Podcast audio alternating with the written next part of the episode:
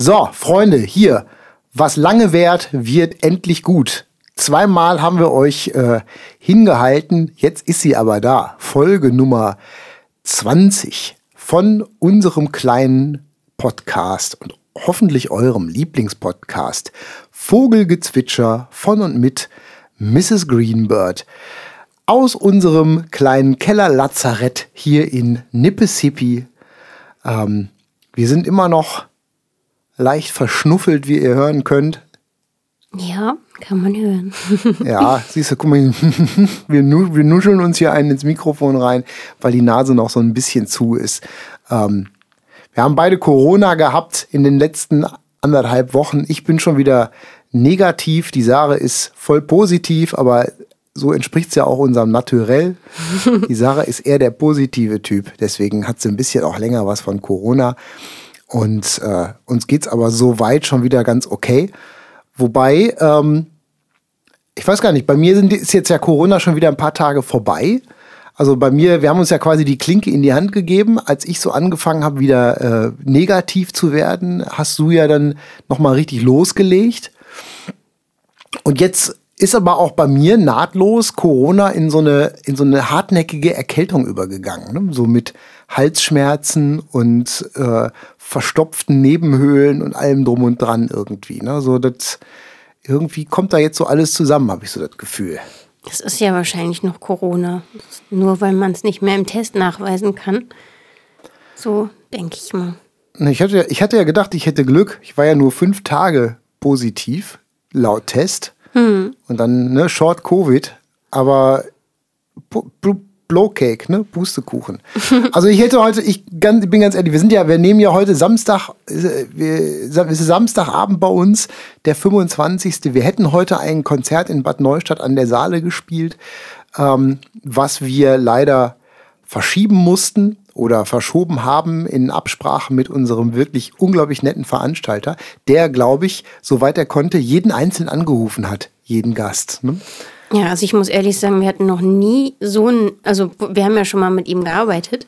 Wir sind ja auch Wiederholungstäter. In Schweinfurt. Schweinfurt in der Stadthalle haben wir mal zusammen ein Konzert gehabt vor ja. einigen Jahren. Ne? Ja, und danach haben wir noch ganz lange mit ihm nachts zusammengesessen und gequatscht und so. Mhm. Und ähm, der ist wirklich unglaublich nett. Auch sein Team ist unglaublich nett und der hatte so viel Verständnis. Wir haben ja schon vor zwei, drei Tagen telefoniert und dann haben wir erzählt, wie unsere Situation ist, dass wir Corona haben und uns auch zum einen so schlecht fühlen, dass wir gar nicht ähm, sicher sagen konnten, schaffen wir das jetzt heute überhaupt, so ein Konzert zu spielen. Und ähm, dann hat er gesagt, komm, wir warten noch einen Tag ab. Und dann haben wir tatsächlich noch überlegt, ob wir nicht noch bis Freitag warten sollten, um irgendwie zu gucken, ob es uns besser geht. Ähm, und ähm, ja, aber das hat ja irgendwie gar keinen Sinn gemacht, weil ich war halt immer noch positiv und habe ich auch gesagt, dass ich weiß gar nicht, ob ich heute negativ bin. Ich möchte ja auch niemanden ähm, gefährden, vor allem wenn ich da meine ganzen Aerosole da im Saal verteile beim Singen. Und er war so verständnisvoll, der hat dann direkt gesagt, nee, komm, kein Problem, ich biete euch hier zwei Termine an, man wollte kommen. Einer war dann im, in den Osterferien und dann haben wir gesagt, nee, das wollen wir nicht machen, weil dann wahrscheinlich ziemlich viele im Urlaub sind und dann können die nicht zum Konzert kommen, also machen wir es jetzt nächsten Freitag. Und jetzt hoffe ich tatsächlich, dass wir beide bis dahin richtig fit sind, weil mein Hals, ähm, der zickt auch noch ganz schön rum. Also ich fand's, ich fand's, ich fand's super, dass wir sofort auch einen Ausweichtermin haben. Und ich fand's halt tatsächlich, wie gerade schon gesagt, äh, total sympathisch, dass ja direkt Fans Feedback gegeben haben, dass, äh, dass er Leute einzeln angerufen hat, um Bescheid zu sagen, dass das Konzert nicht stattfindet. Ne? Mm, total. Ich meine, das kann man, das kann man natürlich auf, auf Club-Ebene kann man sowas machen. Wenn wir jetzt ein Arena-Konzert spielen würde mit 10.000 Zuschauern, glaube ich, ginge das nicht mehr. Aber ähm, das ist ja das Schöne und Persönliche. Ne? Also da, da merkt man einfach auch, wie, wie persönlich Clubkonzerte sind. Auch über das Konzert hinaus. Ne? Also es muss ja gar nicht unbedingt das Konzert sein, sondern das ganze Ambiente drumrum. Wie schön das alles so in so Hand in Hand geht, irgendwie, wenn man gut mit, mit dem Veranstalter zusammenarbeitet, dass das wirklich auch durch und durch so ein, eine familiäre Atmosphäre ist, auch außerhalb des Konzertsaals. Das ist dann ne? der Vorteil, wenn man nicht Helene Fischer ist. Ne? Das ist genau. Jetzt, ich glaube nämlich nicht, dass, ne, ja, ich weiß nicht, habt ihr vielleicht mitbekommen, Helene Fischer hat ihre Köln-Konzerte abgesagt Ähm, ich glaube fünf oder sechs oder so. Echt? Habe ich nicht mitbekommen. Wegen ihrem Kind oder? Nee, die hat sich doch eine Rippe gebrochen beim, so. beim, Traini beim Training. Die haben doch beim Proben Ach doch, irgendwie stimmt, das habe ich gelesen. Und dann habe ich gelesen, dass Fans sich dann darüber aufgeregt haben, dass sie das irgendwie absagt. das, Dass man das hätte man ja noch machen können. Nee, man, man muss ja auch einfach, man muss ja auch einfach sagen, ne? Ich meine, die es ist ja schon auch so ein kleiner, ich sag mal, ein, ein kleiner Unterschied zwischen einer Show von uns und einer Show von Helene Fischer, weil ähm, ihre aktuelle Show ist ja vom Cirque du Soleil quasi, wird ja das ganze Brimborium durchgeführt. Ne? Wir haben ja nur Flohzirkus bei uns. Also bei uns ist ja alles ein bisschen kompakter irgendwie. Ähm, und ich meine, die macht ja auch da unheimlich Turnereien und so Gedöns, glaube ich. Ne? Das, äh, da ist ja schon viel Sport auch, den wir, den wir ja in der Regel nicht haben auf der Bühne. Und ähm, der ist ja auch mit viel Hochleistungsakrobatik und so. Und das ist natürlich hart. Ne? Aber da, ich glaube nicht, dass da, ich meine, in die Langsess Arena, wie viele Leute gehen da rein? Ausverkauft 16.000 oder so, glaube ich. Ne? So, wenn alles vollgestopft ist. Ich kann mir nicht vorstellen, dass irgendeiner da 16.000 Leute angerufen hat, um denen zu sagen, hey, die Helene kann nicht. So, ne? Das, Nee, das glaube ich auch nicht. Nee, Aber weißt du, was nicht. ich glaube? Was glaubst dass du sie sich vielleicht gar nicht die Rippe gebrochen hat, sondern dass das so eine PR-Geschichte ist, weil sie vielleicht doch sich ein bisschen zu viel vorgenommen hat und noch bei ihrem Kind sein möchte Ja, aber die so. Tour lief doch schon, glaube ich, oder? Die haben Ja, doch in anderen Städten, die haben doch in anderen Städten schon gespielt. Weiß ich nicht, darüber will ich auch überhaupt nicht mutmaßen. Also ähm, ist auch völlig egal. Jedenfalls, ne, ich bin mir auf jeden Fall, bleiben wir lieber mal bei uns. ich bin mir jedenfalls sicher, dass ich heute Abend kein schönes Konzert gespielt hätte, wenn wir die Show nicht verschoben hätten. Und deswegen war das auch gut. Ich meine, äh, irgendwann muss man halt auch mal eine Entscheidung treffen. Man kann das auch nicht ewig rausziehen, auch wenn man dann am Tag später vielleicht wieder gesunder gewesen wäre. Aber irgendwann muss man auch einfach mal einen Stecker ziehen, wenn es soweit ist, um auch Planungssicherheit zu haben. Ich meine, letzten Endes, manche Fans kommen ja auch von weiter her, die müssen ja auch planen. Da muss gegebenenfalls noch ein Hotelzimmer storniert oder umgebucht werden und so irgendwie. Und deswegen war das, glaube ich, auch war der richtige Call, das abzusagen. Aber trotzdem ist das eine schwierige Entscheidung gewesen, weil ähm, zum einen ist das emotional natürlich eine komplizierte Sache. Also ne, wir sagen nicht gerne Konzerte ab, haben wir noch nie gerne gemacht. Wir haben ja auch Ewigkeiten überhaupt nie Konzerte abgesagt und haben äh, auch bei Krankheit und so immer alles gespielt. Aber ähm, das macht man natürlich nicht gerne, weil zum einen, weil wir selber gerne Konzerte spielen, zum anderen, weil man ja aber auch niemanden enttäuschen will und ähm, das ja auch immer eine Absage oder eine Verschiebung ja auch immer logistisch schwierig ist, weil nicht alle am Nachholtermin können ähm, und so weiter und so fort. Und das ist, das ist eine Sache. Und die andere Sache ist natürlich auch, dass es oft ja auch nicht so unkompliziert mit der Verschiebung ist, wie es jetzt war. Jetzt haben wir innerhalb von einer Woche einen Ersatztermin gefunden, was total gut ist. Aber oft ist es auch nicht so. Oft werden Termine dann ähm, um ein halbes Jahr verschoben oder ein Jahr verschoben oder müssen dann irgendwann ganz abgesagt werden, wie es in Corona ja auch, während Corona auch der Fall war. Und das bedeutet ja unterm Strich auch, dass an so einem Konzert am Ende keiner Geld verdient, weil die Tickets dann zurückgegeben werden und wir ja letzten Endes als Künstler auch nur dann bezahlt werden, wenn das Konzert stattgefunden hat. Wir kriegen das Geld ja nicht vorher, sondern nachher. So, und das, das macht die Sache natürlich dann auch wieder kompliziert. Und auch schon auch alleine aus dem Grund verschiebt man sehr, sehr ungerne Konzerte, weil das immer einen Unsicherheitsfaktor mit sich bringt. Ja, und ich habe auch einfach immer, ich habe immer am allermeisten mit dem schlechten Gewissen zu kämpfen. Ich mich dann immer so schäme, obwohl man ja nichts dafür kann, wenn man krank ist, aber mir tun dann die Menschen einfach so leid. Auch ich habe dann, also natürlich kriegen wir so gut wie immer verständnisvolle Kommentare, aber da waren auch zwei Frauen, die sich total gefreut haben. Die haben mir auch noch nicht geantwortet, ob sie am Ersatztermin Zeit haben. Und eine davon hatte mir schon mehrmals Nachrichten geschickt und so. Und ähm, das ist mir dann unglaublich unangenehm. Und eine andere Familie, die kommt extra mit einem Campingbus von ein bisschen weiter her. Und da kann jetzt nur die Hälfte der Familie nächste Woche Freitag. Und das sind dann so Sachen, die mir so leid tun. Aber auf der anderen Seite weiß ich halt auch, ich hätte da keinen wirklichen Ton halten können. Ähm, und ähm, ich weiß von mir selber, ich habe ja früher auch immer krank mit Husten und Bronchitis und so Konzerte gespielt. Ich weiß, ich habe mal eine ganze Tour, drei Wochen so gespielt und habe dann den ganzen Tag gehustet und am Konzert selbst oder während dem Konzert hat man dann so viel Adrenalin, dass, dass das gerade noch so ge gut geht. Aber man hat dann so einen permanenten Hustenreiz. Und wenn man dann singt und jedes Mal Angst hat, so jetzt geht's los, jetzt geht's los, jetzt kann ich den Ton nicht mehr halten und mhm. so, das ist auch so zwischen den Stücken versuche ich dann so gut wie keine Ansagen zu machen, um die Stimme zu schonen, wenigstens zwischen den Liedern. Und das wäre jetzt heute auch so gewesen, dass ich permanent angespannt gewesen wäre, kriege ich jetzt den Ton, kriege ich den Ton. Ich sage jetzt mal lieber nichts, dann wäre ich auch nicht lustig gewesen und nicht einladend und ja, dann macht das einfach keinen Sinn, weil dann hat, ne, hat das Konzert stattgefunden, aber unter Krampf. Und am Ende sind dann vielleicht Leute enttäuscht oder so. Ne? Und damals habe ich das ja wirklich, ich habe mir ja die Stimme dadurch kaputt gemacht, dadurch, dass ich immer mit Husten gesungen habe. Ich hatte ja mal zwei Jahre so einen richtigen Stimmschaden, ne? mhm. mit, wo ich auch mit Stimmtherapie und so dran arbeiten musste. Und deswegen versuche ich jetzt einfach meinen Körper da ernster zu nehmen. Ja, man darf das nicht unterschätzen. Ne? Also das ist ja auch so ein, zum einen ist es ist es ja tatsächlich auch so ein, so ein Phänomen, dass man sich äh, im Grunde genommen, dass man in dem Moment, wo es auf die Bühne geht, ist man immer gesund, egal wie krank man vorher war.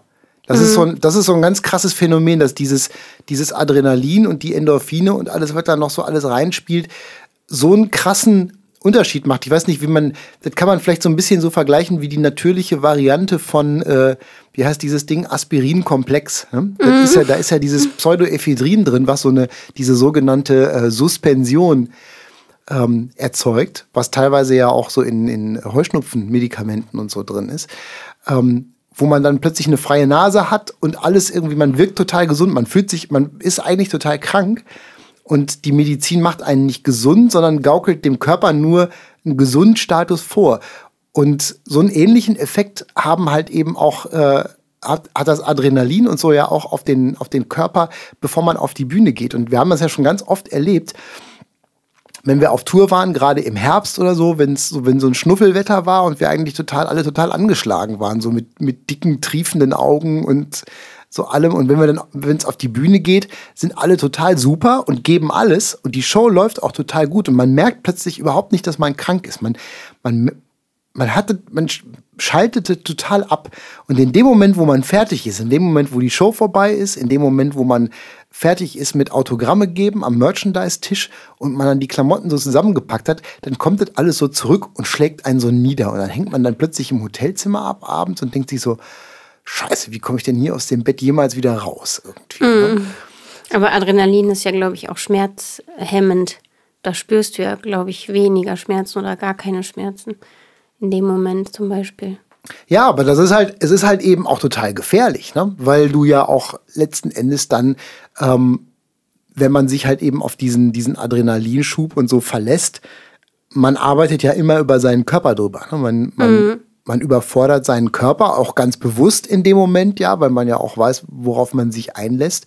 Und der Körper muss sich das ja wieder zurückholen. Das ist so ein bisschen so wie Medikamente nehmen oder Drogen oder so. Ne? Irgendwie mhm. so. Ne? Man, man, man gaukelt dem Körper einen Zustand vor, der im Grunde genommen nicht real ist. Und in dem Moment, wo man mit Aufregung und so auf die Bühne geht, gaukelt der Körper sich selber vor, er sei gesund und total topfit, obwohl das nicht ist. Und das ist halt wirklich echt ein Risiko. Das darf man nicht unterschätzen. Und deswegen, ähm, ne, deswegen war das auf der einen Seite äh, wäre mit Sicherheit auch nicht gesund gewesen. Auf der anderen Seite waren wir jetzt einfach auch nicht fit genug. Und ähm, natürlich auch der Risikofaktor. Ne? In dem Moment, wo man, solange man noch irgendwie potenziell ansteckend ist, geht man nicht unter Leute. Ich finde, das ist halt selbstverständlich, das gehört sich einfach nicht. Ja, total. Das sollte man, sollte man nicht tun. Ich meine, wir sind ja nicht, unser Business ist ja nicht, unsere Fans zu gefährden. Hm. So, und ich denke, da müssen wir auch, ich meine. Und wir hatten es ja jetzt in der Familie, ne? Dein, dein Papa hat ja Long-Covid, meine Mutter hat Long-Covid. Also ja. das ist alles auch mit drei oder vier Impfungen. Intus. Ja, eben. Da plötzlich ist man dann wieder im Krankenhaus und sitzt dann da rum und wird untersucht. Ne? Ich meine, mein Vater musste jetzt ein paar Tage in der Klinik da irgendwelche Vorsorgeuntersuchungen über sich ergehen lassen, weil er Lungenrasseln hatte und so, solche, solche Sachen irgendwie. Ne? Mhm. Das darf man alles nicht unterschätzen. Ne? Nee. und deswegen hoffen wir, aber es ist ja auch dieses mit dem Corona, es ist ja auch ganz interessant im Moment. Ne? Also ich sehe ja jetzt auch, beobachte jetzt ja auch gerade, ähm, dass immer mehr Leute, also auch gerade so Kassiererinnen im Supermarkt und so, tragen äh, immer wieder, tragen jetzt freiwillig wieder Maske. Weil ich glaube, allen ist im Moment klar, dass Corona voll umgeht, aber dass keiner mehr so genau weiß, wo es eigentlich gerade ist und wo es herkommt, weil ja einfach, es gibt die, die App wird irgendwie nicht mehr aktualisiert, also es gibt keine Warnungen mehr, es gibt keine Testzentren mehr, es wird nicht mehr so erfasst, wie das damals war.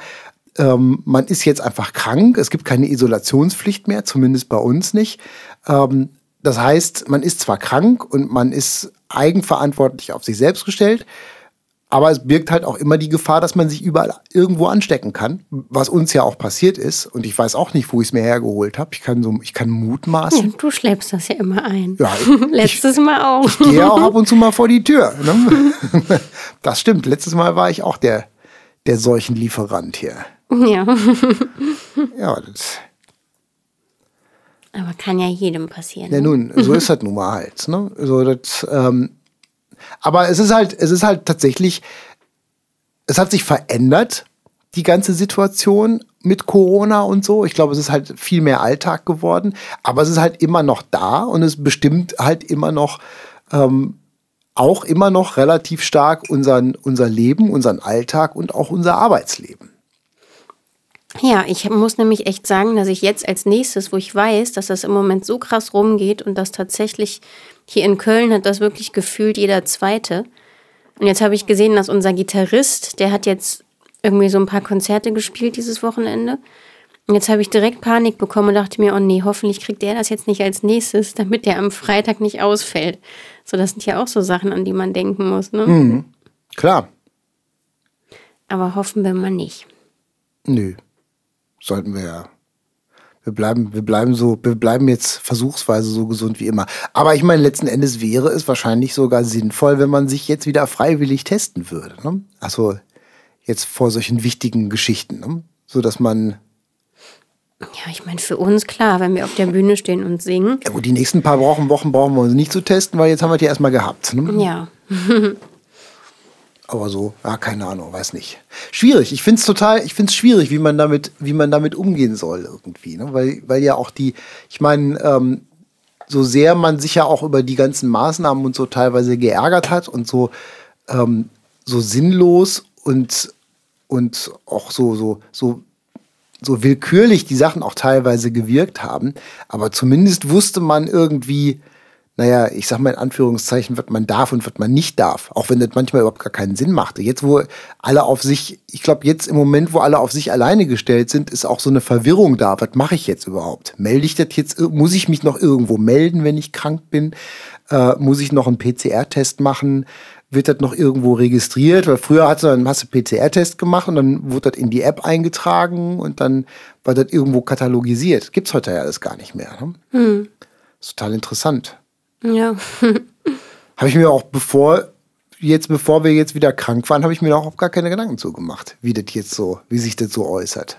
Ich auch nicht. Aber ich muss auch ehrlich sagen, dass ich das unterschätzt habe, weil ich habe gedacht, wir hatten es jetzt einmal, wir sind dreimal geimpft. Und wenn wir es jetzt nochmal kriegen, dann haben wir wahrscheinlich nur einen Schnupfen oder gar keine Symptome oder so. Und ich muss sagen, ich habe jetzt, mir reicht's jetzt. Also ich ähm, fand es beim ersten Mal nicht schön. Ich fand es auch dieses Mal nicht schön. Ich fand es ähnlich, aber trotzdem anders. Und ich hatte Tage, da ging es mir so unfassbar schlecht. Also da kann ich mich nicht dran erinnern, dass ich mich in den letzten paar Jahren mit einer Erkältung oder so so schlecht gefühlt habe. Auch hm. schlechter als beim ersten Mal.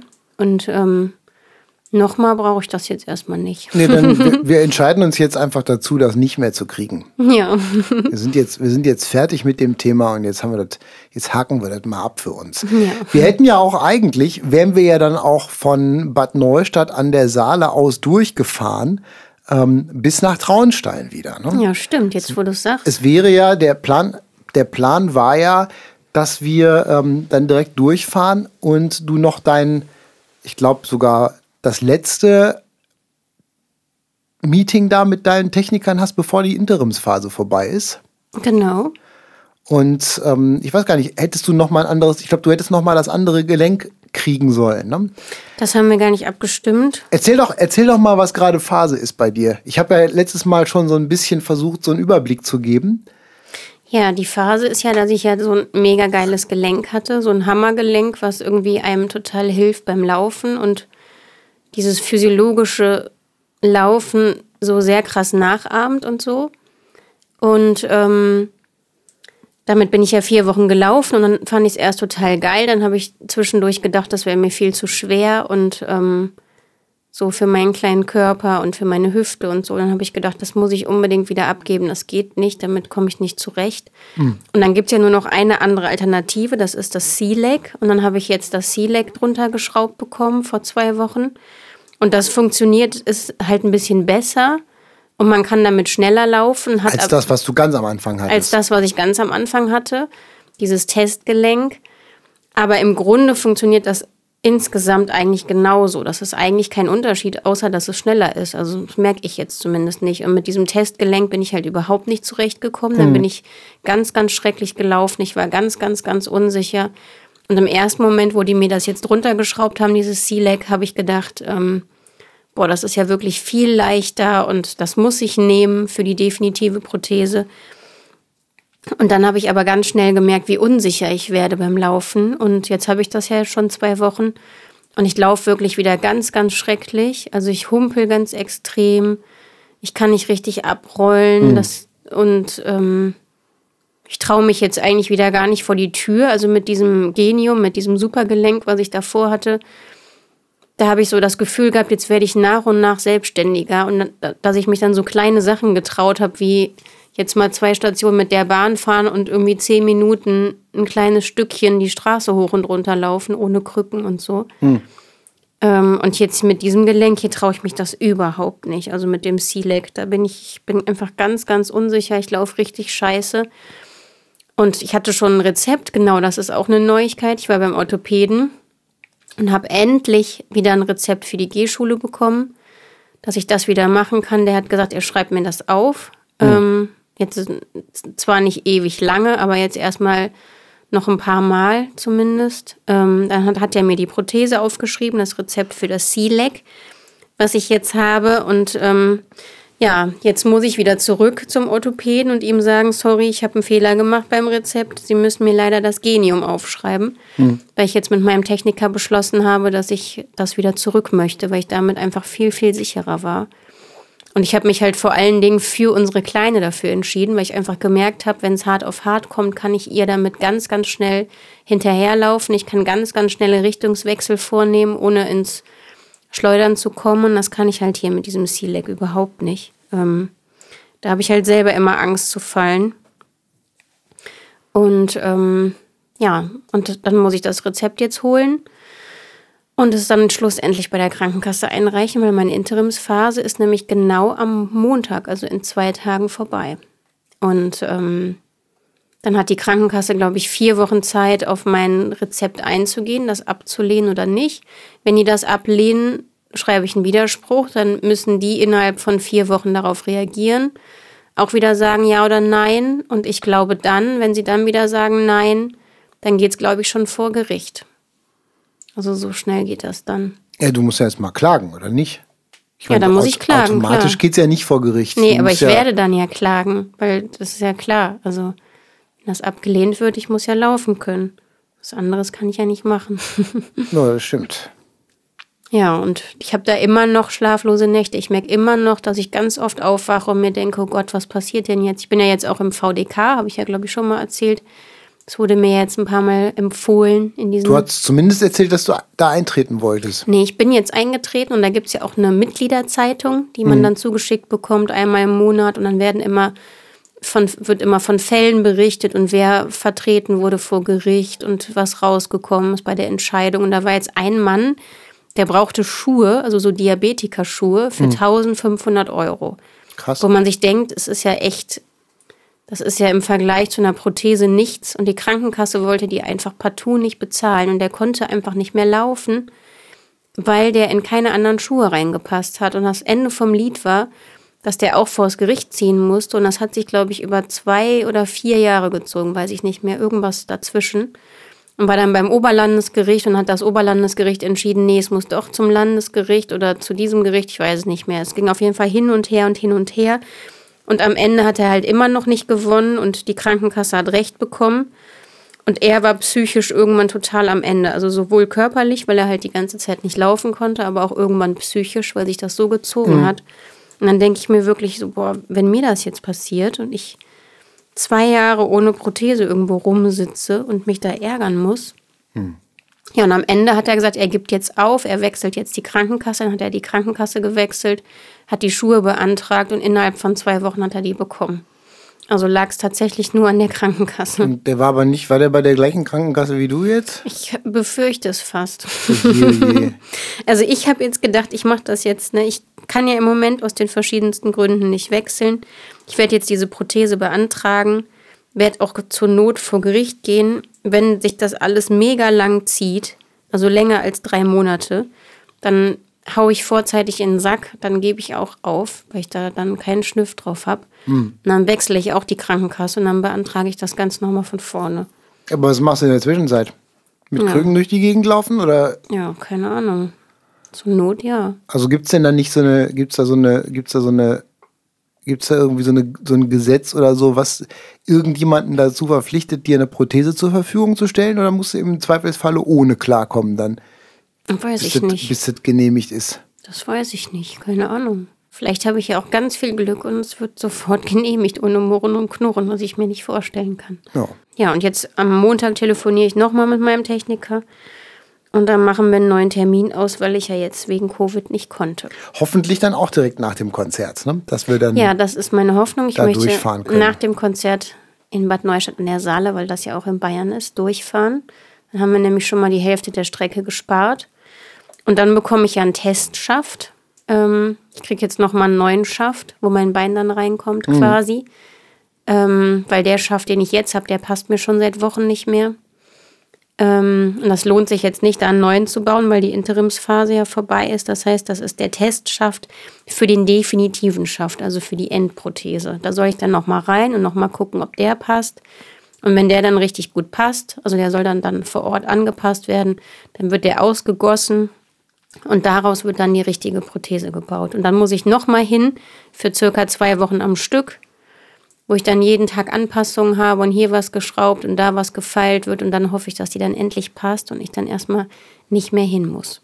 Weil wenn sie einmal richtig passt und du fertig fertig ist, dann hast du angeblich zumindest erstmal für fünf Jahre Ruhe, wenn ich das richtig verstanden habe. Ja, schön wäre das. oder zumindest musst du dann nur noch einmal im Jahr zum Service hin oder so. Ja, genau. Ja, dann wollen wir hoffen, dass das so funktioniert und dass wir die Gurkerei endlich hinter uns haben. Ne? Weil es ja. ist ja schon immer eine halbe Weltreise, da nach Traunstein zu gurken von hier aus. Mm, total. Ja, aber sollen wir mal über was Schönes uns unterhalten? Über was noch Schöneres? Ja, und zwar hatten wir eigentlich versprochen, dass wir so eine Fragerunde wieder machen wollten. Aha. Haben, haben, wir, haben, wir, eine gemacht? Gab es Fragen? Ja, es gab ganz viele Fragen. Also beziehungsweise hat sich eine Frage immer und immer wieder herauskristallisiert. Und äh, das scheint wohl alle möglichen Menschen sehr, sehr brennend zu interessieren. Und zwar kam die Frage auf, wie das denn mit dem Songwriting bei uns funktioniert. ja, das würde ich auch gerne wissen. Und vielleicht können wir die Frage ja gemeinsam klären dass wir das dann auch wissen für die Zukunft. Ja. Also das, ja, das ist halt mal wieder die Frage ähm, gewesen, wie wir das am besten schaffen, kreativ zu sein oder wie wir so, ein, so, so einen Song schreiben, wer von uns was macht. Und so, das finde ich immer so krass. Äh, so, ja, der Steffen macht bestimmt immer das und das und die Sarah, die macht bestimmt immer das und das und so. Und ähm, ja, und ähm, ähm, dann hatte einer auch gefragt, ein lieber Mensch, ähm, wie wir das denn mit dem Englischen machen würden und so. Ähm, und warum wir denn nicht Deutsch schreiben würden. Also die Frage kommt auch immer ganz, ganz oft. Und das mit dem Englischen, da hatte dann die Person gefragt, dass wir ja ganz bestimmt dann immer Dinge übersetzen müssten. Ob wir dann so ein Übersetzungsbuch hätten und ob wir uns oder ob wir uns dann immer so Native Speaker holen und das alles übersetzen, weil Englisch könnten wir ja wahrscheinlich gar nicht so richtig und so. Und woher wir denn wüssten, dass das richtig ist, was wir da schreiben und so. Hm, das ist auf jeden Fall eine interessante Frage. Ja, total. Ich meine, ähm, zum einen muss man ja den Hintergrund immer gucken. Ich meine, wir haben uns ja damals vor, vor vielen Jahren dazu entschieden, vor allen Dingen englischsprachige Musik zu machen. Zum einen, weil die Musik, die wir selber gehört haben und auch so gespielt haben, immer englischsprachig war. Also halt auch, wenn wir so Coverprogramme gemacht haben. Ich glaube, wir haben, wenn überhaupt mal einen deutschen Song, haben wir mal was für eine Hochzeit gesungen irgendwie. Mhm. Ähm, also ich glaube, wir hatten drei deutsche Songs. Wir hatten hier dieses Okapi-Poster, weißt du noch? Das hast du mal gesungen. Ja, ja, von, von Fanny van dann. Ja, dann hatten Sehr wir Del Delmenhorst, weil wir mal in Delmenhorst gespielt haben, glaube ich. Ja, von, äh, von Element of Crime. Und wir hatten mal einen von Annette Louisanne. Ach, von echt, von Annette Louisanne. Ja, aber auch. weißt du, warum wir den Song hatten von ihr? Weil ich hatte doch mal hier von diesem Produzenten aus Kiel gesprochen, der mit dem Porsche, die mit mir hier so ein Projekt machen ja. wollten. Und für die musste ich doch drei deutsche Demosongs. Stuhl knirscht schon wieder. Drei deutsche Demosongs aufnehmen. Ja. Und einer davon war von Annette Louis Louisanne. Und ähm, deswegen konnten wir den sowieso schon und haben den dann auch ab und zu mal gespielt. Ich erinnere mich an den Song, das war doch irgendwie sowas mit Katze und Miau oder ja, irgendwie genau. so. Ne? Aber warst du nicht auch, warst du nicht auch Annette Louisanne-Fan damals schon? Hast du mir nicht immer davon erzählt? Das erste Album fand ich richtig cool. Ich glaube, das zweite hatte ich auch und jetzt mittlerweile höre ich das irgendwie nicht mehr so. Ich könnte, also ich, mich hat es nie so richtig erreicht irgendwie, obwohl ich es immer ganz gut fand. So, also ich habe ich hab verstanden, warum es gut war, aber mich hat es nicht erreicht. Aber ich würde sagen, wir schmeißen die drei, vier Songs, schmeißen wir in unsere Playliste rein zum Nachhören. ja, stimmt. Vor allen Dingen Okapi-Poster äh, ist ja ein großer Song, ne? Ja. Mhm. Ich wollte ein Okapi-Poster, doch was schenkst du mir? Das ist kein Okapi, das ist ein Schabrackentapir. Ja, also ein Okapi ist nämlich eine kleine Giraffenart hm. und sieht so ähnlich aus wie ein Tapir.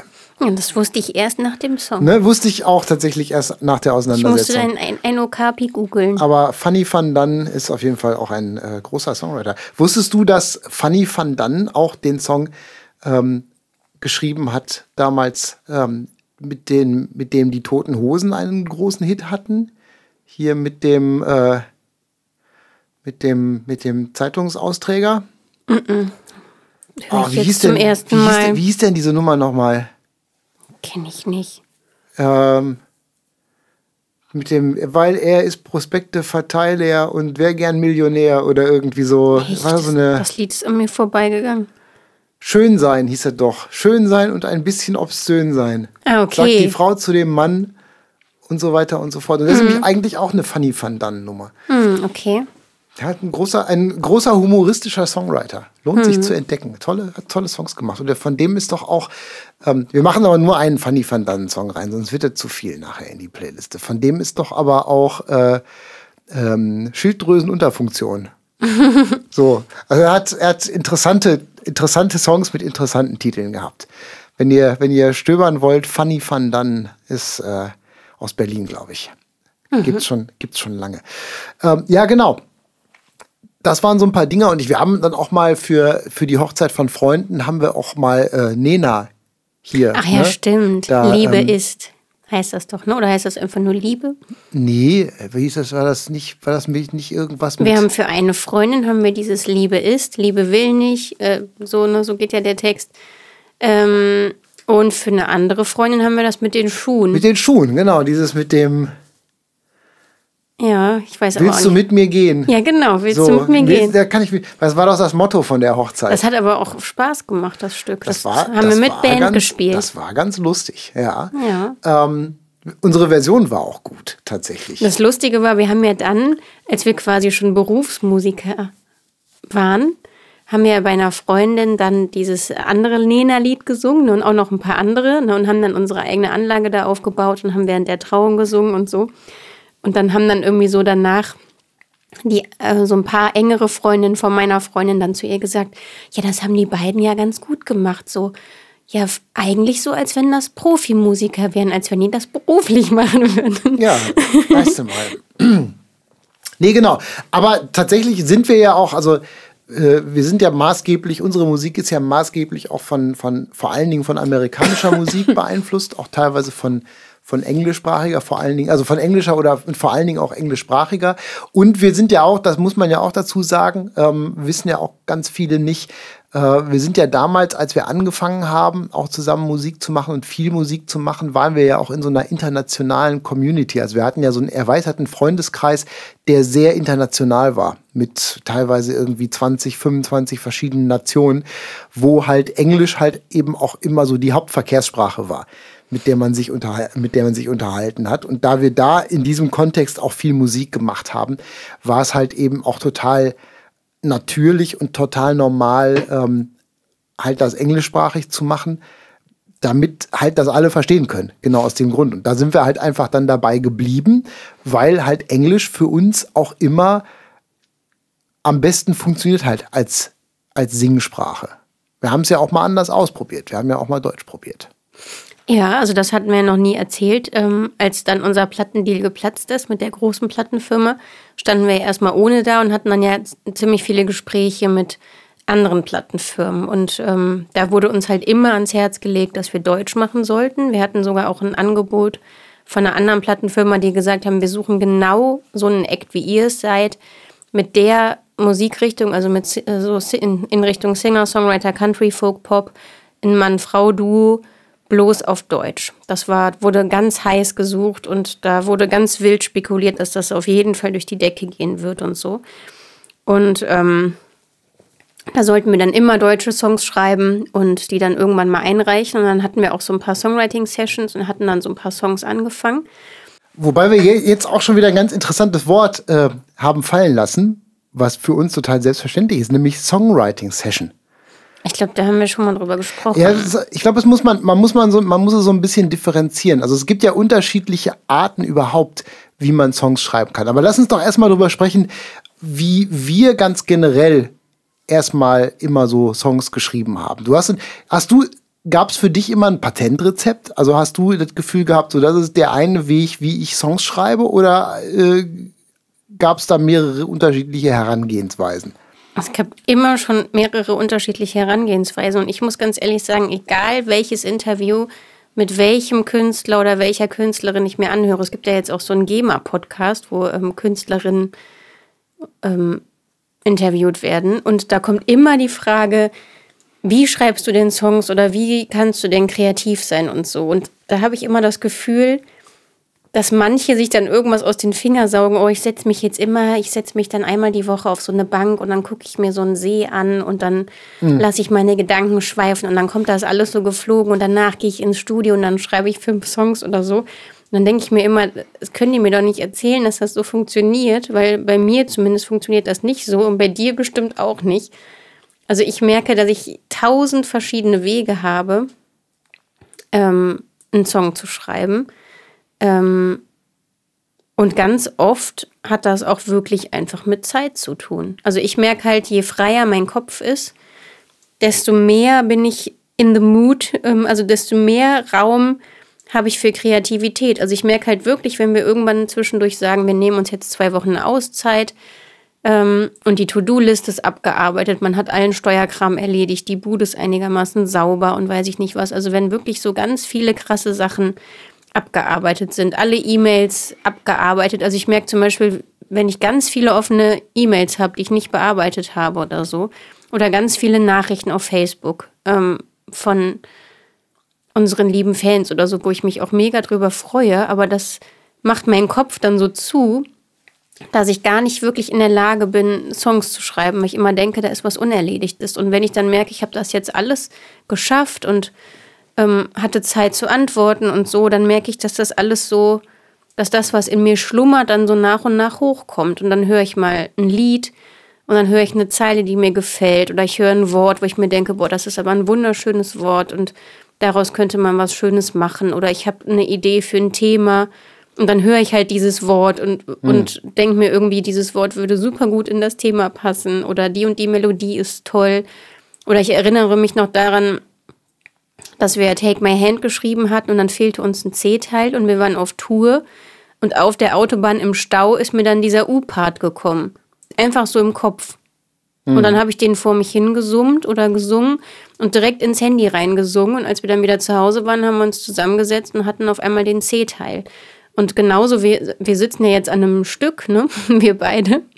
Ja. Eigentlich schon seit über einem Jahr. Wir haben das letztes Jahr im Januar angefangen zu schreiben, haben das dann quasi fast ein Jahr nicht angefasst, weil einfach so viel passiert war in der Zwischenzeit, auch mit meinem Unfall und allem drum und dran. Und dann haben wir uns jetzt vor kurzem wieder hingesetzt und sind auch eigentlich ziemlich weit gekommen. Eigentlich fehlt uns, glaube ich, nur noch ein Vers so richtig und ein Pre-Chorus. Das ist immer der Teil, der vor dem Chorus kommt.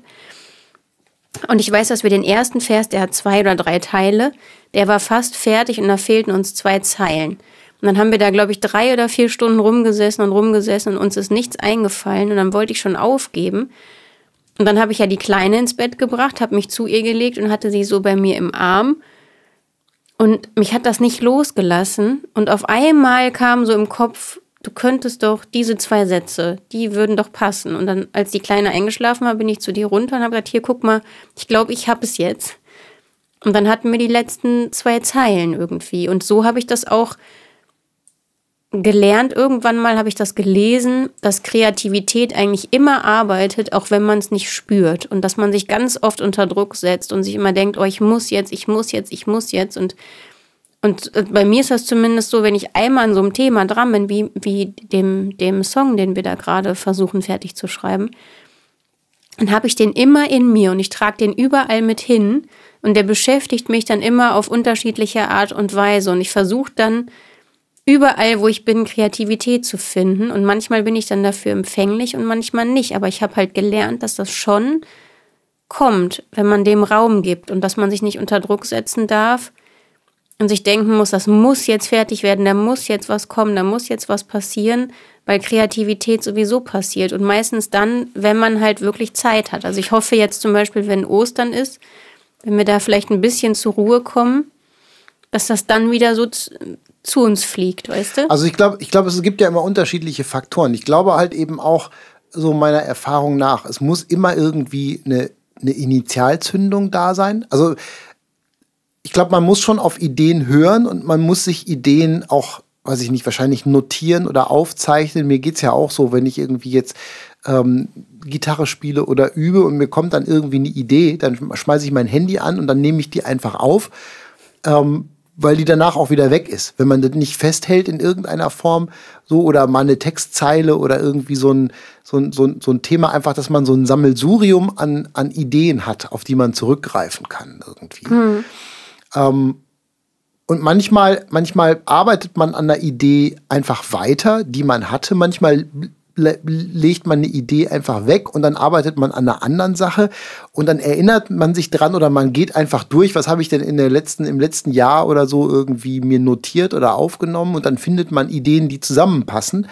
Und dann fügt sich so ein, fügt sich so ein, so ein Puzzle drauf zusammen. Also ich, ich glaube auch, dass man auf der einen Seite braucht man halt die, ähm, schon so eine Art kreative Eingebung, so eine Initialzündung, die einen motiviert, wird anzupacken. Auf der anderen Seite muss man sich aber auch selber immer den Freiraum schaffen. Mhm. So, also wenn man sich nicht hinsetzt und wenn man nicht sagt, so jetzt, jetzt nehme ich mir die Zeit und jetzt mache ich's und jetzt setze ich mich dran und jetzt arbeite ich an Songs oder an einem Song, dann ich will nicht sagen, dass dann nichts passiert, aber zumindest wird dann nichts fertig ich glaube, man braucht halt schon, vor allen Dingen zum Fertigwerden, braucht man Zeit irgendwie, die man sich auch dann so einplant. Deswegen gibt es ja, deswegen plant man ja Songwriting-Sessions und so, wo man ganz bewusst Zeit sich rausnimmt, um an Songs zu arbeiten irgendwie. Ne? Ja, um das zu erklären mit den Songwriting-Sessions, da treffen sich verschiedene professionelle Songschreiber. Also wir hatten irgendwann mal festgelegt, dass auf jeden Fall immer wir beide zusammenschreiben wollen, weil wir die Band sind und dass wir am allerliebsten nur eine externe Person dazu holen, die auch wirklich zu uns passt, menschlich und musikalisch. Und dass wir dann zu dritten Song schreiben. Und dann entsteht der meistens in einem Tag, weil das so vorgegeben wird von den Verlagen, da wo die Songwriter angestellt sind. Ähm, es gibt manchmal auch so Regelungen, dass der innerhalb von drei Stunden oder so entstanden uns, sein muss. Lass uns kurz so. einmal, einmal zurückgehen, nur noch kurz die Rahmenbedingungen erklären. Für alle, die das, für alle, die das noch nicht, die sowas noch nicht gehört haben. Also ähm, klar ist Songschreiben erstmal ein kreativer Prozess, der sich, der frei und sehr individuell ist, aber ähm, wenn man als professioneller Musiker, vor allen Dingen, wenn man irgendwo äh, arbeitet, vor allen Dingen, wenn man irgendwo unter Vertrag ist, bei einer Plattenfirma gibt es halt eben auch immer Deadlines und da müssen, da werden Ergebnisse gefordert. Und deswegen werden Songwriting-Sessions anberaumt, in denen halt speziell Songs geschrieben werden für den jeweiligen Künstler selbst oder einfach auch so für andere Künstler, für andere Begebenheiten. Manchmal gibt es auch Briefings, dass Sachen gesucht werden. In unserem Falle war es dann einfach so, dass die Plattenfirma gesagt hat, so, wir machen jetzt Songwriting, wir planen jetzt Songwriting-Sessions, dass ihr euch mit Songwritern oder mit Produzenten oder was auch immer trefft, um konkret Songs zu schreiben, damit man halt einfach auch einen nachvollziehbaren Zeitrahmen hat und da ist die Sache nicht irgendwie äh, sich bis in alle Ewigkeit zieht irgendwie. Mhm. So, und dann kommen halt dann eben andere, andere Leute auch ins Spiel. Und ähm, in der Regel ist es oft so, dass vier oder fünf Leute zusammen in einen Raum gesteckt werden, um einen Song zu schreiben, die dann so nach unterschiedlichen Stärken sortiert werden, um zu gewährleisten, dass man halt schnell zu einem Ergebnis kommt. Ja, da gibt es dann meistens den Produzenten im Raum, der dann auch Songwriter-Credits, so nennt sich das, Punkt, also Songwriter-Punkte dann quasi bekommt oder an der GEMA beteiligt wird und er produziert dann, während die anderen schreiben, den Song schon mal so ein bisschen vor oder entwickelt so ein Demo. Dann gibt es ganz oft einen Topliner, so nennt sich das. Das ist dann der, der so tolle Schlagworte oder ganz tolle Songtexte in kurzer Zeit schreiben kann. Vor ähm, allen Dingen auch Melodien, ne? Gesangsmelodien. Mhm. Die, die Topline, also das quasi, was oben drüber gesungen wird. genau. Ähm, ja, und dann gibt es halt die, die halt äh, hauptsächlich Text schreiben oder hauptsächlich Musik oder halt auch beides können. Und die Verlage versuchen natürlich immer so viele Menschen wie möglich dann in den Raum zu stecken oder unterzubringen, weil sie dann mehr Songwriting-Tantiemen am Ende auch bekommen, wenn mehr Leute von ihnen dann in dem Raum sitzen. Also es wird halt immer die, äh, die, die, Währung, die Währung von einem Song nachher ist ja quasi das sogenannte Urheberrecht. Also es ist ja so, dass halt laut Urheberrecht die Nutzung von einem Song vergütet werden muss in irgendeiner Form. In der Regel läuft es in Deutschland über, über eine Institution, die sich GEMA nennt, die quasi äh, die, Nutzungs-, die Nutzungsgebühren für Songs einsammelt, über Radio, Fernsehen oder was auch immer. Ähm, das, ist ein, das ist ein Sonderthema noch irgendwie. Ähm, jedenfalls jeder, der halt kreativ beteiligt war an einem Song, steht halt als Songwriter ähm, in dem, ist halt quasi als, Song, als Songwriter gelistet und bekommt auch einen entsprechenden, einen entsprechenden Anteil. In der Regel ist es so, dass halt die Anteile paritätisch aufgeteilt werden. Also wenn halt zum Beispiel drei Leute zusammen einen Song schreiben, hat jeder ein Drittel, also 33,3 Prozent. Wenn vier Leute in einem äh, zusammen einen Song schreiben, hat jeder 25 Prozent. Ähm, so wird das gehandhabt und dementsprechend ist auf der einen Seite, um es jetzt nicht zu kompliziert zu machen, jedenfalls sind die, die Verlage vertreten ja quasi Songwriter und verdienen auch bei Songwritern mit. Und dementsprechend sind halt die Verlage immer daran interessiert, möglichst viele von ihren Leuten mit in so eine Session reinzupacken. Und auf der anderen Seite versucht man auch nicht immer zu viele Leute in, einem, in einer Session zu haben, damit auch noch für jeden wird übrig bleibt nachher. Mhm, genau. Aber zum lass uns mal lieber so heute eher so ein bisschen über den Prozess an sich sprechen. Ja, ich wollte nur abschließend was dazu sagen, dass, dass wir eigentlich so angefangen haben, dass wir immer alleine geschrieben haben. Dann wurde uns irgendwann von der Plattenfirma aufgedrückt, dass wir doch jetzt mal Songwriting-Sessions machen sollten. Und ich weiß noch, dass wir uns da ganz, ganz schwer mitgetan haben. Das, also ich fand das unglaublich schwierig, mit Menschen, die ich nicht kenne, die, ich, die mir fremd sind, ganz, ganz schnell warm zu werden und emotionale Songs zu schreiben und sich dann nackig zu machen und auf Knopfdruck quasi kreativ sein zu müssen. Mhm. Und dann haben wir irgendwann gesagt, nee, wir möchten uns die Leute gerne aussuchen. Wir möchten eigentlich nur noch mit denen schreiben, mit denen wir auch klicken, menschlich, ähm, wo wir auch wissen, dass wir musikalisch zusammenpassen, weil dann wird zum Beispiel manchmal so ein, so ein Hip-Hop-Produzent zu uns reingesteckt in die Songwriting-Session oder eine Sängerin, die hauptsächlich Soul macht und da habe ich mich dann auch getraut, ab und an einfach zu schreiben, so, nee, tut uns leid, aber ich glaube, wir passen einfach nicht zusammen musikalisch. Ich kann mir nicht vorstellen, dass da am Ende ein Song bei rauskommt, der unserem Stil entspricht irgendwie. Und jetzt mittlerweile sind wir ja wieder auf dem Stand. Also dann irgendwann hat mir so ein bisschen Gefallen dran gefunden, weil das einfach cool ist, verschiedene Menschen kennenzulernen. Man kommt schnell zu einem Ergebnis. Aber im Moment sind wir wieder auf dem Stand, dass wir eigentlich wieder alleine schreiben möchten oder das jetzt ja auch wieder tun, einfach weil es viel persönlicher ist, ähm, weil wir uns die Zeit nehmen können, die wir brauchen, weil uns die Rechte dann komplett alleine gehören und das tun wir ja jetzt gerade im Moment. Ne? Mhm. Also der einzige Moment, mit dem ich wirklich noch mal gerne schreiben würde, wäre der Ren aus Nashville. Mit dem haben wir Learn How to Love You geschrieben. Und da haben wir wirklich mehrere Monate dran gesessen und wir hatten 13. Zehn, zehn Wochen haben wir dran gesessen. Zehn Wochen und wir haben 13 DIN A4 Seiten, Computerseiten mit Text vollgeschrieben, bis wir die Zeilen zusammen hatten, die, wo wir wirklich dachten, das ist jetzt der Song. Und er arbeitet eigentlich genau wie wir, dass, dass wir bei jeder Zeile überlegt haben, ist die schön, ist die schön genug, können wir die noch ein bisschen schöner schreiben, ist die emotional, berührt die uns, macht die was mit uns und das war einfach so schön und das hat so viel Spaß gemacht und die Zeit hat man halt bei so Songwriting-Sessions nicht, weil diese professionellen Songwriter, sei man ist jetzt wirklich mit denen befreundet, die wollen halt auch Meter machen und die müssen Meter machen, das, das verstehe ich auch. Und da kann man einfach nicht so in die Tiefe gehen.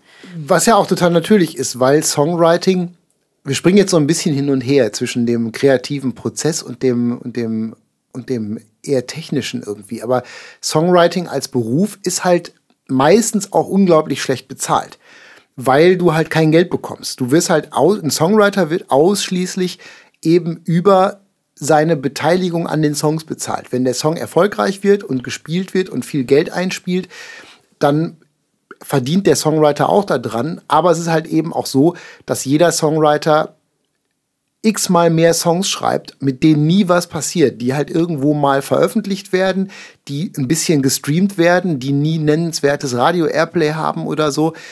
Und äh, man muss halt aber immer schreiben. Zum einen braucht man natürlich die Übung und die Routine und man muss halt ja eben auch quasi in the game bleiben, dass man halt eben auch interessant bleibt als Songwriter, dass man halt eben auch gefragt wird, dass man regelmäßig halt irgendwie was macht. Man kann sich halt eben nicht die Rosinen rauspicken und man hat auch keine Garantie. Das ist genau wie bei allen anderen Sachen im kreativen Bereich. Man hat eben nicht die Garantie, dass ein Song, an dem man arbeitet, nachher auch erfolgreich wird und man hat nicht mal die Garantie, dass der nachher veröffentlicht wird. Und dementsprechend ist natürlich klar, dass ein professioneller Songwriter, der vor allen Dingen halt eben mit und für andere Künstler schreibt, ähm, nicht ewig an einem Song arbeiten kann, weil der halt nicht weiß, was damit passiert mit dem Song, weil der Song mit dem Song kann erst gearbeitet werden, wenn der fertig ist und da ist das Risiko halt immer relativ groß. Ne? Und es gibt halt eben auch andersrum gibt's halt auch keinen gibt es kein Schema F, wann, wie ein Song entsteht und wann ein Song fertig ist. Also ich glaube, grundsätzlich, egal ob man jetzt, also gerade wenn man jetzt, außer man schreibt ganz alleine, aber wenn man mit mehreren schreibt, ist es ja immer so, jeder bringt seinen Stil mit, jeder bringt seine Erfahrung mit. Erfahrung ist sehr, sehr wichtig beim Songwriting. Man merkt halt schon, Leute, die sehr viele Songs schreiben, äh, kommen schneller auf den Punkt und haben einfach auch eine größere Routine da drin, schneller Sachen zu entwickeln. Aber es ist trotzdem immer so, man kommt zusammen und man fängt immer gemeinsam von Null an. Es ist ja nicht so, dass man jetzt irgendwie, ähm, dass es irgendwie so eine, so eine, so eine Geheimloge gibt, irgendwie, dass man, dass plötzlich irgendwie was auf dem Tisch liegt, woran man arbeiten kann, sondern man hat immer, man startet immer gemeinsam mit ja, so einer Art leerem Blatt. Jeder schmeißt Ideen rein und dann guckt man, was gerade mit, mit der Gruppe resoniert und daran arbeitet man dann halt irgendwie. Ne? Und dann gibt es halt eben Songs, die laufen. Es gibt halt einfach manchmal Sachen, dass man anfängt, einen Song zu schreiben und die Ideen fließen halt einfach. Und dann ist der Song innerhalb von ein paar Stunden oder einem Tag wirklich rundum fertig und rund und braucht keine Arbeit mehr. Und dann gibt es halt eben die Songs, wo man einfach merkt, was die so rausgehauen werden müssen aus dem Stein, wo man einfach merkt, man hat eine Idee, die Idee ist großartig, aber die Sache braucht einfach viel Arbeit. Und Learn How to Love You ist ja so ein, ist ja so ein Song gewesen. Du hast so einen großen Block Granit gehabt und du hast, man hat das Potenzial gesehen und hat gesehen, boah, da ist was drin, woran es sich lohnt zu arbeiten. Und dann muss man aber ganz, ganz, ganz, ganz, ganz viel weghauen von dieser riesigen Menge Material, um dann nachher diese kleine Figur da rauszukommen, zu bekommen, die der Song dann nachher ist irgendwie. Und man hat sehr, sehr viel Ausschuss, wie du ja sagtest, dann die 13 Seiten Text, die wir vollgeschrieben haben, die wir alle nicht benutzt haben, dass nachher nur zwei oder drei Strophen und ein Chorus übrig bleiben. Mhm. Und man denkt, man sieht das nachher auf dem Papier, man sieht den fertigen Song und man sieht die Zeilen und die Worte, die relativ einfach sind. Und man denkt sich total easy. Ja, das hat man mal eben so runtergeschrieben. Keine komplizierten Worte. Das ist jetzt kein, keine komplizierte Lyrik oder so. Das ist ein, ein relativ simpler Song. Und das ist, glaube ich, die große Fehleinschätzung, dass einfache Songs auch einfach zu schreiben sind. Einfache Songs sind eigentlich total schwierig zu schreiben, wenn die nachher wirklich schön sein sollen. Mm, das stimmt. Und ich, ich muss ja dazu sagen, das Songwriting ist ja mein absolutes Steckenpferd. Ich weiß nicht, ob ich das schon mal erzählt habe hier in dem Podcast, aber das ist halt das, was mir am aller, aller, aller, allermeisten Spaß macht und was ich am liebsten jeden Tag machen würde. Auch mit dir. Zusammen. Ja, siehst du mal. Ja, ich liebe das einfach und ich merke halt immer, wenn wir uns so zusammensetzen und dann mal einen Song schreiben oder anfangen, den zu schreiben, oder selbst wenn er dann fertig ist, dann beschäftigt er mich über Wochen und Monate und dann liege ich im Bett wach und, und denke mir immer, oh, kann man nicht dieses Wort noch ein bisschen schöner oder könnte man dieses noch ein bisschen runder oder hätte mir das nicht noch ein bisschen anders schreiben können und so. Und ich bin dann richtig, ich kann dann über nichts anderes nachdenken. Das, das nimmt mich so richtig gefangen irgendwie. Mhm. Ja. Woher weißt du denn, wann ein Song fertig ist? Ich, ja, meistens dann, wenn, ne, ich gehe ja nach Struktur auch, ne? Dass wir uns überlegen, Vers, Chorus, Vers. Sorry, ja. Pre-Chorus, noch ein Chorus. Mhm. Dann überlegen wir uns ja ganz oft, wollen wir mehrere Verse, also Vers 1, 2, Chorus, noch ein Vers, nochmal Chorus und so. Ähm, und dann gibt es ja auch sowas wie ein Pre-Chorus, was dann noch vor dem Chorus kommt. Und mhm. im Moment bin ich ja so ein Fan davon, ich finde, dass wir so viele Songs haben mit unglaublich viel Text, wo wir wirklich immer all diese Elemente haben. Und im Moment ich, bin ich so ein Riesenfan davon, viel zu sagen mit weniger Worten. Also ich finde im Moment kleine Verse schön, ein schöner Chorus. Ich brauche überhaupt keinen Pre-Chorus und ich brauche im Moment auch keine wirkliche Bridge. Ich mag dann lieber Instrumentalteile. Ich weiß ja noch, früher war das so, du wolltest immer unbedingt Instrumentalteile. Ich wollte Text. Ja gut, ich bin mit Bands wie Pink Floyd und so groß geworden. Ne? Die bestanden mitunter bestanden die Songs ausschließlich aus Instrumentalteilen. Ja, und jetzt mittlerweile, ähm, weiß ich nicht, nervt mich das, wenn immer gesungen wird und wenn immer irgendwo ein Text kommt und so. Also ich, im Moment mag ich Songs, die atmen. Aber für mich ist ein Song fertig, wenn wir alle die, wenn wir die Struktur festgelegt haben und für all das einen Text und ein, eine Melodie haben. Ähm, und wenn wir die Melodie rund genug finden und der Text uns auch super gefällt, dass wir echt sagen, wir machen jetzt den Sack zu. Ich finde zum Beispiel Dark Waters ist für mich nach wie vor, ist für mich eins unserer absoluten Lieblingssongs, wo ich den Text auch von vorne bis hinten gut und gelungen finde und auch die Melodie, wo ich nichts dran zu meckern habe. Und dann habe ich andere Songs, wo ich mir denke, oh Mann, da und da hätten wir doch noch ein anderes Wort finden können oder so. Das, aber Wobei Dark Waters war ja auch so eine, da war ja auch so ein, so ein Song, als wir den geschrieben haben, den haben wir hier in England geschrieben damals, in London, mhm. mit äh, einer jungen Singer-Songwriterin zusammen. Und anfangs, wir hatten so einen schlechten, wir hatten einen schlechten Tag. Wir waren nicht gut drauf. Wir waren so ein bisschen kränkelig an dem Tag irgendwie. Uns, äh, und irgendwie, wir hatten am, am Tag vorher schon eine Session. Und irgendwie war war so ein bisschen der Wurm drin. Und ich weiß, dass wir den Song geschrieben haben und wir haben an dem Song gearbeitet. Und wir waren überhaupt nicht so richtig happy damit irgendwie. So, wir konnten, wir konnten mit dem Song so gar nicht richtig connecten zu, zu Anfang. Und ich weiß halt, dass wir dann, dass wir den Song, wir haben den abgeschlossen, wir haben den, wir haben den fertig gemacht. Und ähm, dann sind wir, sind wir nach Hause gefahren und dann haben wir den Song mitgenommen.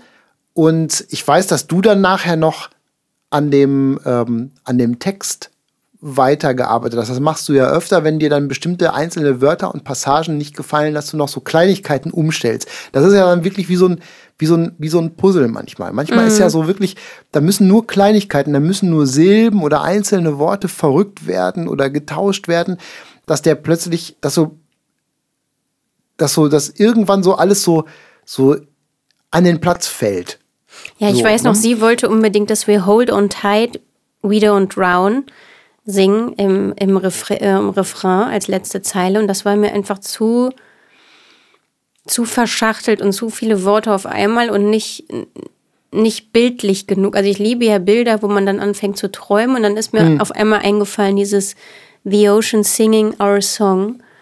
Ähm, und das hat dann, also dieser kleine Twist hat den Song dann für mich rund gemacht auf einmal, weil ich einfach dieses Bild, also wenn ich mir diesen großen Ozean vorstelle, wie der quasi ein Lied singt, so, das ist, das macht irgendwie was mit mir. Ja, und be- gibt der ganzen Sache dann ja auch eine, eine andere Bedeutung. Ne? Und mir ist ja halt einfach, für mich ist es ja auch so, weil ich ja auch dann eher der, auch der Instrumentalist bei uns bin. Ähm, für mich geht ja dann der, der Songwriting-Prozess auch nahtlos dann in die Produktion über. Auch ja einer der Gründe, warum bei professionellen Songwriting-Sessions immer auch ein Produzent mit dabei sitzt, der ja dann auch schon quasi äh, Musik produziert während des Schreibeprozesses. Ähm, eine Sache, die ich zum Beispiel gar nicht so mag. Ähm, weil ich finde halt genau wie, wie, wie, die, wie, der, wie der Song, die Idee an sich und der Song, finde ich, muss sich auch die Produktion ein bisschen entwickeln können. Und ich experimentiere ja dann auch eben immer viel rum. Und für mich ist dann auch immer so ein Punkt, wenn ich so eine, wenn ich das Gefühl habe, dass der Text, die Melodie, also der Song, der geschriebene Song und eine, ich sag mal so eine, so, ein, so ein musikalisch, eine musikalische Idee, so eine Hook, irgendwie so ein, so ein, äh, so ein Part irgendwie, den man dann eben für diesen Song schreibt und speziell ausarbeitet, ähm, der halt eben unverwechselbar mit dem Song dann verknüpft ist. Das ist das, was, was das für mich dann auch irgendwie so rund macht. Und bei Dark Waters ist es halt eben so dieser Gitarrenpart, diese, diese relativ einfache Gitarrenbewegung und dieses Zupfmuster, was im Chorus dann passiert, wo ich dann auch so gemerkt habe, das gehört dann zusammen. Oder ich weiß damals noch, als wir, als wir mit dem, mit dem Marshall Altman damals ähm, äh, Postcards geschrieben haben. Das war so, der Song war ja fertig. Wir hatten den Song geschrieben, so wie der jetzt war, aber wir hatten dem eine ganz andere Stimmung gegeben, weil der anfangs beim Schreiben viel schneller war. Und der hat für uns beide überhaupt nicht funktioniert. Irgendwie, irgendwie klickte der Song nicht. Und erst dann, als wir den Song langsamer gemacht haben und in einer anderen Stimmung gespielt haben und dem so eine musikalische Textur gegeben haben, machte der ganze Rest, den wir vorher geschrieben hatten, den wir auch nicht mehr verändert hatten, plötzlich einen ganz anderen Sinn. Oder ich weiß halt eben auch, das ist eigentlich auch so mein, mein Lieblingsbeispiel von, wo der, wo die, wo Songwriting und musikalische Idee bei uns untrennbar miteinander verknüpft sind, ist äh, It Will Never Rain Roses. Du hattest den Song ja damals, du hattest den Song ja damals geschrieben und mir gezeigt und hast dich im Grunde genommen ganz relativ simpel auf der Gitarre selbst begleitet. Und ähm, dann habe ich ja diesen, diesen Riff quasi, dieses, diese, diese Quinte, einfach diese Bewegung, dieses, diese beiden Töne, die immer hin und her, ding, ding, ding, ding, ding, digi, digi, ding, dieses, dieses Ding. Und das passte plötzlich so gut zu dem Song, fand ich, dass so, dass man den Song, dass ich den Song nie wieder anders hören wollte, als mit diesem Part irgendwie. Ne? Und das ist halt eben auch Teil, finde find ich, Teil des Songwritings, dass man halt eben dem Song eben dann durch auch durch musikalische, durch, durch instrumentale Ideen ähm, halt eine Identität gibt und musikalisch nicht mehr austauschbar macht. Ja. Ja, und ich, um die Frage mal ganz konkret zu beantworten, weil die Leute wollten wissen, ähm, schreiben wir beide Melodie und Text oder macht das nur einer von uns und so? Das war die konkrete Frage, die müssen wir jetzt beantworten. Also ich würde sagen, dass wir das beide, beide machen. Ne? Ich glaube, wir machen, wir, machen, wir machen beide beides. Wir haben keine, wir haben keine prinzipielle Arbeitsteilung. Nee, haben wir gar nicht. Wir haben jetzt nicht uns so geteilt, dass wir sagen, jetzt haben wir, dann haben wir die Frage aber sehr ausufernd und weiträumig beantwortet, bis wir auf den Punkt gekommen sind. Ja, ich wollte das ja auch richtig machen, weil Ja. wenn jemand eine Frage stellt, muss die ja auch richtig Ja, beantwortet werden. Aber es gibt, wir haben nicht, wir haben keine prinzipielle Unterteilung, dass die Sarah das eine macht und ich mache das andere. Sondern, sondern wir arbeiten gemeinsam und wir einigen uns auch gemeinsam. Und der Song ist auch erst dann gut, wenn alle damit zufrieden sind. Ja. Und meistens hast du dann immer so, dass du zwischendurch alles scheiße findest. Und ich bin total begeistert und bin total Feuer und Flamme und will den Song unbedingt weiterschreiben. Und du findest den ganz schlimm. Und oft ist es auch so, dass wir den in die Schublade legen, wie zum Beispiel 1965 und du den auch ganz schrecklich findest und den dann monatelang nicht raushören holen willst, und dann höre ich mir den immer wieder an und dann fange ich an nachzudenken und überlege mir schon, wie wir den ausproduzieren können und wie der am Ende auf Platte klingt und wie wir den live spielen und freue mich total und so. Und du findest den immer noch doof und dann irgendwann warte ich den richtigen Moment ab und zeige ihn dir dann wieder und dann versuche ich dich dafür zu begeistern. Und jetzt mögen wir den ja beide.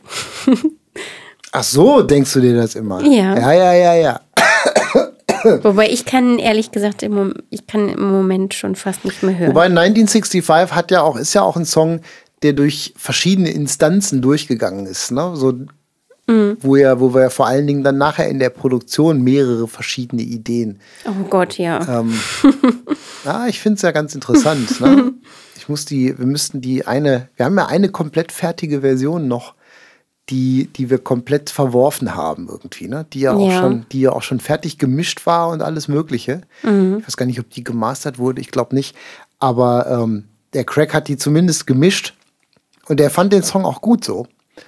Aber wir waren damit überhaupt nicht glücklich und haben den nochmal komplett von vorne angefangen. Ich habe den auch letztens nochmal gehört und ich äh, bin immer noch nicht glücklich damit. Ich möchte den auch eigentlich niemandem zeigen. Vielleicht müssen wir den aus, genau aus dem Grund irgendjemandem zeigen. Vielleicht Ja. müssen wir einfach ein bisschen mutig sein. Warum schreiben wir kein Deutsch? Weil es bisher einfach noch nicht ausreichend gut funktioniert hat. Wir sind nicht grundsätzlich dagegen, aber wir haben es halt eben probiert, weil wir ja dieses Angebot hatten. Ähm, oder weil die Nachfrage da war und wir haben gesagt, ja, let's try it, ne? lass es uns versuchen. Aber tatsächlich waren wir mit dem Ergebnis einfach nicht zufrieden. Und wir haben einfach nicht, wir haben einfach entschieden nach einigen Songs, dass wir es weglegen und erstmal warten, bis vielleicht die Zeit reifer ist und wir uns mit deutschem Songwriting selber wohlfühlen. Es gibt, Also ich- es ich gibt muss dort sagen- gute, es gibt gute deutschsprachige Musik, aber nicht von uns. Ich muss sagen, ich höre nicht gerne deutschsprachige Musik und ich, obwohl ich die Sprache verstehen müsste, verstehe ich die ganz oft nicht, weil ich abschweife. Ich weiß nicht, woran das liegt. Ich schweife ab und ich kann nicht mehr zuhören.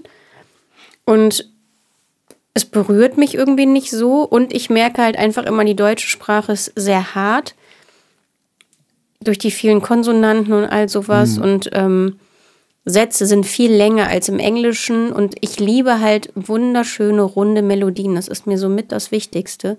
Und das geht im Englischen einfach viel besser. Im Deutschen kann man nicht so schöne runde Melodien singen. Das klingt alles viel abgehackter. Man muss viel mehr Worte in einen Satz reinpacken und ähm, das gefällt mir nicht und das gefällt mir auch wirklich nicht, dass man jedes Wort versteht und gerade deswegen finde ich, muss das wunderschön poetisch sein und es müssen einfach wunderschöne Texte sein und nicht, ja, die dürfen für mich dann nicht zu deutsch klingen. Ich weiß Also- nicht, ich weiß, ich weiß gar nicht, wie ich das, wie ich das genau beschreiben soll, aber ich finde, also wenn wir das machen würden, da würde da für mich noch 200 Prozent mehr Zeit und Energie und Liebe benötigt werden als das, was wir brauchen, um einen englischen Song zu schreiben. Und ähm, ja, wie gesagt, ja, deswegen bin ich da bei dir. Deswegen möchte ich das im Moment auch nicht machen. Also ich finde, ich finde, es hat, es, es hat unterschiedliche, ich glaube beim, ich finde immer, dass Spra für mich müssen immer Sprache und Musik zusammenpassen. Und ich finde, es gibt bestimmte Musik, zu der Deutsch als Sprache unheimlich gut passt. Es gibt ja auch so, auch, ich finde so gerade so, so Liedermacher-Geschichten, gerade so Sachen, wo es um, um, um textlichen, um textlichen Witz geht und so, um Wortspielereien und so. Ich fand zum Beispiel so als früher, als ich, als ich kleiner war, ich habe zum Beispiel die frühen Sachen von Reinhard May total geliebt immer, weil Reinhard May einfach unglaublich gut mit Worten konnte und total schnell war. Der hat ja wie, war ja quasi, hat ja, hat ja äh, wie so ein Maschinengewehr mit seinen mit Worten, mit Worten geschossen und so. Ähm, das fand ich, fand ich, fand ich total, fand ich total faszinierend. Ich finde deutschen Hip-Hop auch cool. Ich fand, mich kann mit Hip-Hop gar nichts anfangen, weder mit deutschem. Also ich, ich finde manche, also Hip-Hop ist so ein, ist so ein Feld für mich so, nö. Also gerade deutschsprachiger nicht. Auch deutschsprachiger Gangster-Rap finde ich ganz schlimm. Ähm, ist nicht meins, nicht meine Baustelle. Aber ich finde so, so Liedermacher-Geschichten. Ich, also tatsächlich, wo alles, was vor allen Dingen textbasiert ist, fand ich immer interessant auf Deutsch. Also so, auch so, weiß ich nicht, so wie Hannes Wader und so. Ich habe immer total gerne Lieder von Hannes Wader. Ich mag auch Wanderlieder und solche Sachen gerne, weil ich ja auch im Kinderchor früher ähm, viel so, so Wanderlieder und Volkslieder und so gesungen habe. Kann ich auch total mit connecten. Aber ich finde halt eben so Popmusik, vor allen Dingen ähm, englisch und amerikanisch beeinflusste Popmusik oder halt eben äh, von Folkmusik traditionellen beeinflussten Sachen, finde ich, funktioniert oft für mich zumindest in Deutsch ganz schlecht, wobei ich mich, wodurch ich mich dann auch mit Englisch einfach viel wohler fühle. Ich fühle mich auch mit Englisch wohler. Und ich merke auch, wenn ich englische Musik höre, ich bin aufmerksamer, ich höre genau hin, ich möchte den Text verstehen, ich möchte das alles nachfühlen das berührt mich einfach auf einer ganz anderen Ebene und deswegen ist es für mich einfach natürlich auf Englisch zu schreiben. Aber es ist auch interessant, weil das war ja auch, hattest du ja auch vorhin noch erwähnt, wir schreiben ja auch vor allen Dingen gerne mit, äh, mit sogenannten Native Speakern zusammen, also mit Engländern und Amerikanern, vor allen Dingen Amerikanern, ähm, weil die halt dann auch vom Musikgeschmack uns oft sehr ähnlich sind. Und Engländer und Amerikaner schreiben schon auch sehr unterschiedlich, ist uns aufgefallen. Ähm, also wir schreiben schon eben gerne mit Muttersprachlern zusammen, weil das dann natürlich auch uns die Sicherheit gibt, dass äh, wir bestimmte Sachen, mit denen wir uns vielleicht nicht ganz so sicher sind, manchmal, dass die dann halt eben auch richtig sind, richtig formuliert sind. Ähm, aber im Umkehrschluss halt eben auch ganz spannend, die Erfahrung ja auch, dass wir als Nicht-Muttersprachler Englisch schreiben, hat ähm, uns ja auch eben von Muttersprachlern oft sehr gutes Feedback gegeben. Ich erinnere mich noch dran, als wir in Nashville da waren damals, ähm, waren ja eben die Amis sehr begeistert von uns und unserer Art, Songs zu schreiben, weil wir ja eben äh, dadurch, dass wir keine Muttersprachler sind und diese ganzen diese ganzen Tricks oft nicht kennen, diese sprachlichen Winkelschläge und so, ähm, simpler geschrieben haben und mehr geradeaus geschrieben haben, was bei den Amis unheimlich gut angekommen ist, weil dadurch mhm. unsere, weil dadurch unsere Texte ähm, viel mehr Klarheit hatten irgendwie als ja. die das selber teilweise geschrieben haben. Mhm. Ich weiß noch bei Box of Colors, da hatte dann eine Amerikanerin gesagt, man würde eigentlich schreiben Crayons äh, für Farben oder Stifte oder so. Und sie fand aber diesen Begriff Box of Colors, fand sie irgendwie total cool und total super. Und wir schreiben das natürlich so und ähm, für uns ist das dann in dem Moment logisch und wir machen uns da gar nicht viel Gedanken. Aber ich freue mich dann natürlich, wenn das jemandem dann so positiv aus, auffällt, einem Native Speaker. Wobei ich finde, dass die Frau den Text anders verstanden hat, als wir den gemeint haben. Ja, aber ist ja nicht schlimm. Genau, das ist ja, und das ist ja zum Beispiel auch eine Sache, ähm, was auch ganz spannend ist, finde ich immer wieder, dass Songs ja auch im Schreibeprozess ein Eigenleben entwickeln. Man nimmt sich ja oft ein Thema vor und man hat eine Idee, über die man schreiben will. Und man hat irgendwie so ein man hat so ein, man hat so ein Thema oder man hat eine man, man hat eine Inspiration, einen Auslöser. Und dann fängt man an den Song zu schreiben. Und dann merkt man aber plötzlich, dass der Song sich in eine ganz andere Richtung entwickelt. Oder man oder der Song ist fertig, man hat den geschrieben mit einer bestimmten Intention und dann guckt man sich den ein paar Tage oder ein paar Wochen später nochmal an und merkt, dass einem der Song plötzlich was ganz anderes zu sagen hat. Mm, total. Und das finde ich total spannend, dass man selber, obwohl man den Song selber geschrieben hat, dann später eine ganz andere Bedeutung da drin entdeckt. Und deswegen kann man von vornherein auch gar nicht, finde ich immer sagen, der Song ist jetzt da und da und da drüber, sondern man kann höchstens sagen, die Idee war, da und da und da drüber zu schreiben, aber der Song wollte nachher was ganz anderes. Ja, so geht uns das ja mit dem Song, den wir gerade schreiben. Vor einem Jahr hatten wir noch eine andere Idee, in welche Richtung der sich entwickeln sollte. Und jetzt sind wir ganz woanders dran. Jetzt müssen wir den demnächst aber auch mal vorstellen, weil, ja. dann, weil jetzt haben wir ja auch schon alle neugierig gemacht. Ich wünsche mir, dass wir den zu Ende schreiben. Und ich muss jetzt zu Baby Piepfried, der Baby Piepfried ja, weint. Ich glaube, wir haben jetzt auch. Also ich glaube, ich muss mal zu ihr gehen. Ja, dann geht's jetzt auf. Machen wir schön den Sack zu. ja, immer. haben wir doch eine schöne lange Folge gemacht als Entschädigung für die letzten beiden Folgen. Ja. Und beim nächsten Mal machen wir dann irgendwo die goldene Mitte oder so. genau. Sonst noch letzte Worte? Arrivederci. Okay, liebe Leute, macht's Danke- gut. Danke fürs Zuhören. Wir sehen uns in Bad Neustadt an der Saale. Genau, das wäre schön. Tschüssikowski.